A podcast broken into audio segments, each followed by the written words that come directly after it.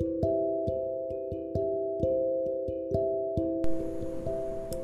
Bienvenidos al podcast de Notimex PR. Las policíacas de la Mesa Roja dejan descuartizado y embolsado en Rafael Delgado. Esta mañana abandonaron cuatro bolsas negras con restos humanos de una persona en el campo deportivo elegido de Jalapilla de Rafael Delgado. Se conoce que estos fueron abandonados sobre la calle Aquiles Cerdán entre Emiliano Zapata y Calzada de Lázaro Cárdenas en punto de las 8.30 horas del pasado lunes, de este lunes, con una cartulina de color naranja con un narcomensaje donde se advierte la limpia sigue. Se acabaron los secuestros y extorsiones, venimos por todos los vendedores de droga, todos los secuestradores de Jalapilla, Rafael Delgado, San Juan Tilapan, Comal, Moño, Krilin, Fili, Peter, Calaco, Omega, Coyote, así como todos los que los cubran. Hasta el momento se desconoce la identidad como el género de la persona, pero fue asesinado y totalmente desmembrado. Y por otro lado, grupo armado en la carretera de Nogales a. Así es, esta tarde de domingo reportaron habitantes aproximadamente 15 camionetas con personas armadas que paseaban por esta carretera federal entre Nogales y Aculcingo en los límites del estado de Puebla y reportaron que se colocaron lonas contra el cobro de piso y secuestro y una de las lonas fue en la congregación de Tecamalucan. Además reportan aproximadamente 15 vehículos con gente armada y encapuchada y las porfiadas allá en Tecamalucan. Hacia el lugar pues se dirigieron varias camionetas de Secretaría de Seguridad Pública, Guardia Nacional y Fuerza Civil para tratar de detener a este grupo de gente armada que no lograron dar con su paradero.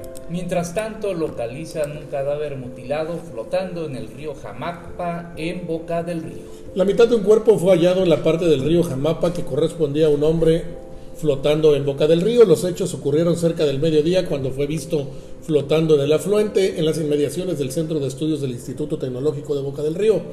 Era parte de la pelvis y buslos los que estaban a la orilla del afluente, mismo que fue visto y reportado por la gente que vive en esa zona del río identifican al ejecutado allá en Hidalgo Titlán. Así es, después de informarles de esta ejecución, su padre identificó al joven de 25 años de edad, originario en el ejido Alfredo Bonfil, eh, de Sayula de Alemán, y Gavino Anota fue la persona que fue identificado por su padre, esta persona que fue ejecutada en las cercanías de Sánchez Tahuada en Hidalgo Titlán. Don Gabriel Anota, de 59 años de edad, se presentó ante las autoridades de la Fiscalía refiere que el 5 de agosto su hijo de 25 años de edad salió a las 8 de la noche de su domicilio con otra persona y parece todo parece indicar que posteriormente en el viaje de regreso del ejido Mata de Plátano entre las colonias Miguel Hidalgo y Rodolfo Sánchez de Hidalgo Titlán lo confundieron supuestamente dice su padre y fue torturado y ejecutado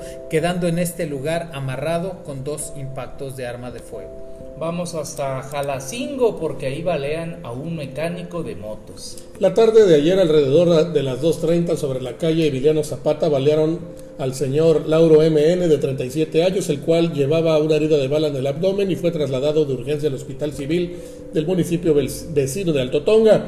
De acuerdo a la versión relacionada a los sangrientos hechos registrados en Jalacingo, se dijo que el maestro mecánico de motocicletas estaba realizando su labor de manera cotidiana, pero repentinamente le llegó una visita nada grata, atacándolo a balazos, alcanzando a incrustar una bala a la altura del abdomen. Identifican a la mujer que apareció en una maleta allá en Coatzacoalcos. Sí, por un tatuaje en su cuerpo es como pudo ser reconocida la mujer encontrada muerta dentro de una maleta en la colonia Palmasola y en Coatzacoalcos. Se trata de Adriana Rubí Bizarro Armendaris, oriunda del municipio de Delicias, Chihuahua, en, el ah, en este estado, cuyo cuerpo fue abandonado durante la tarde del pasado miércoles en las cercanías de un gimnasio situado detrás de las instalaciones del Hospital Medicentro y esta joven tenía el tatuaje de su menor hija Fernanda, lo cual ayudó a que fuera reconocida por sus familiares.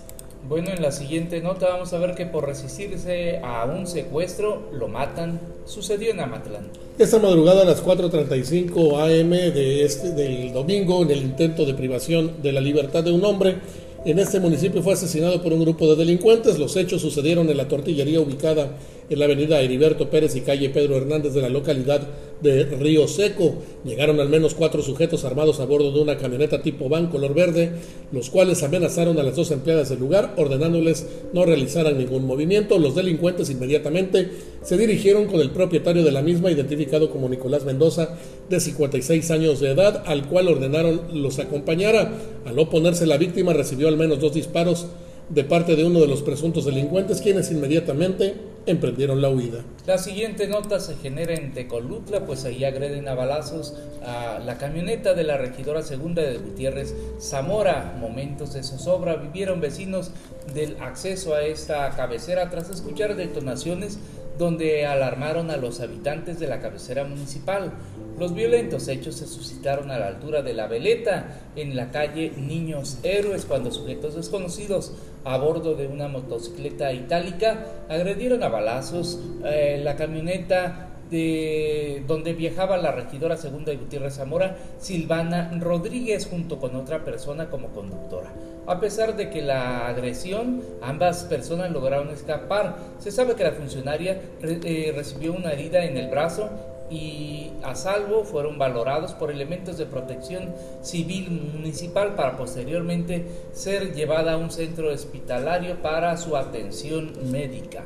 Hasta aquí el podcast de Notimex PR, las policíacas de la Mesa Roja.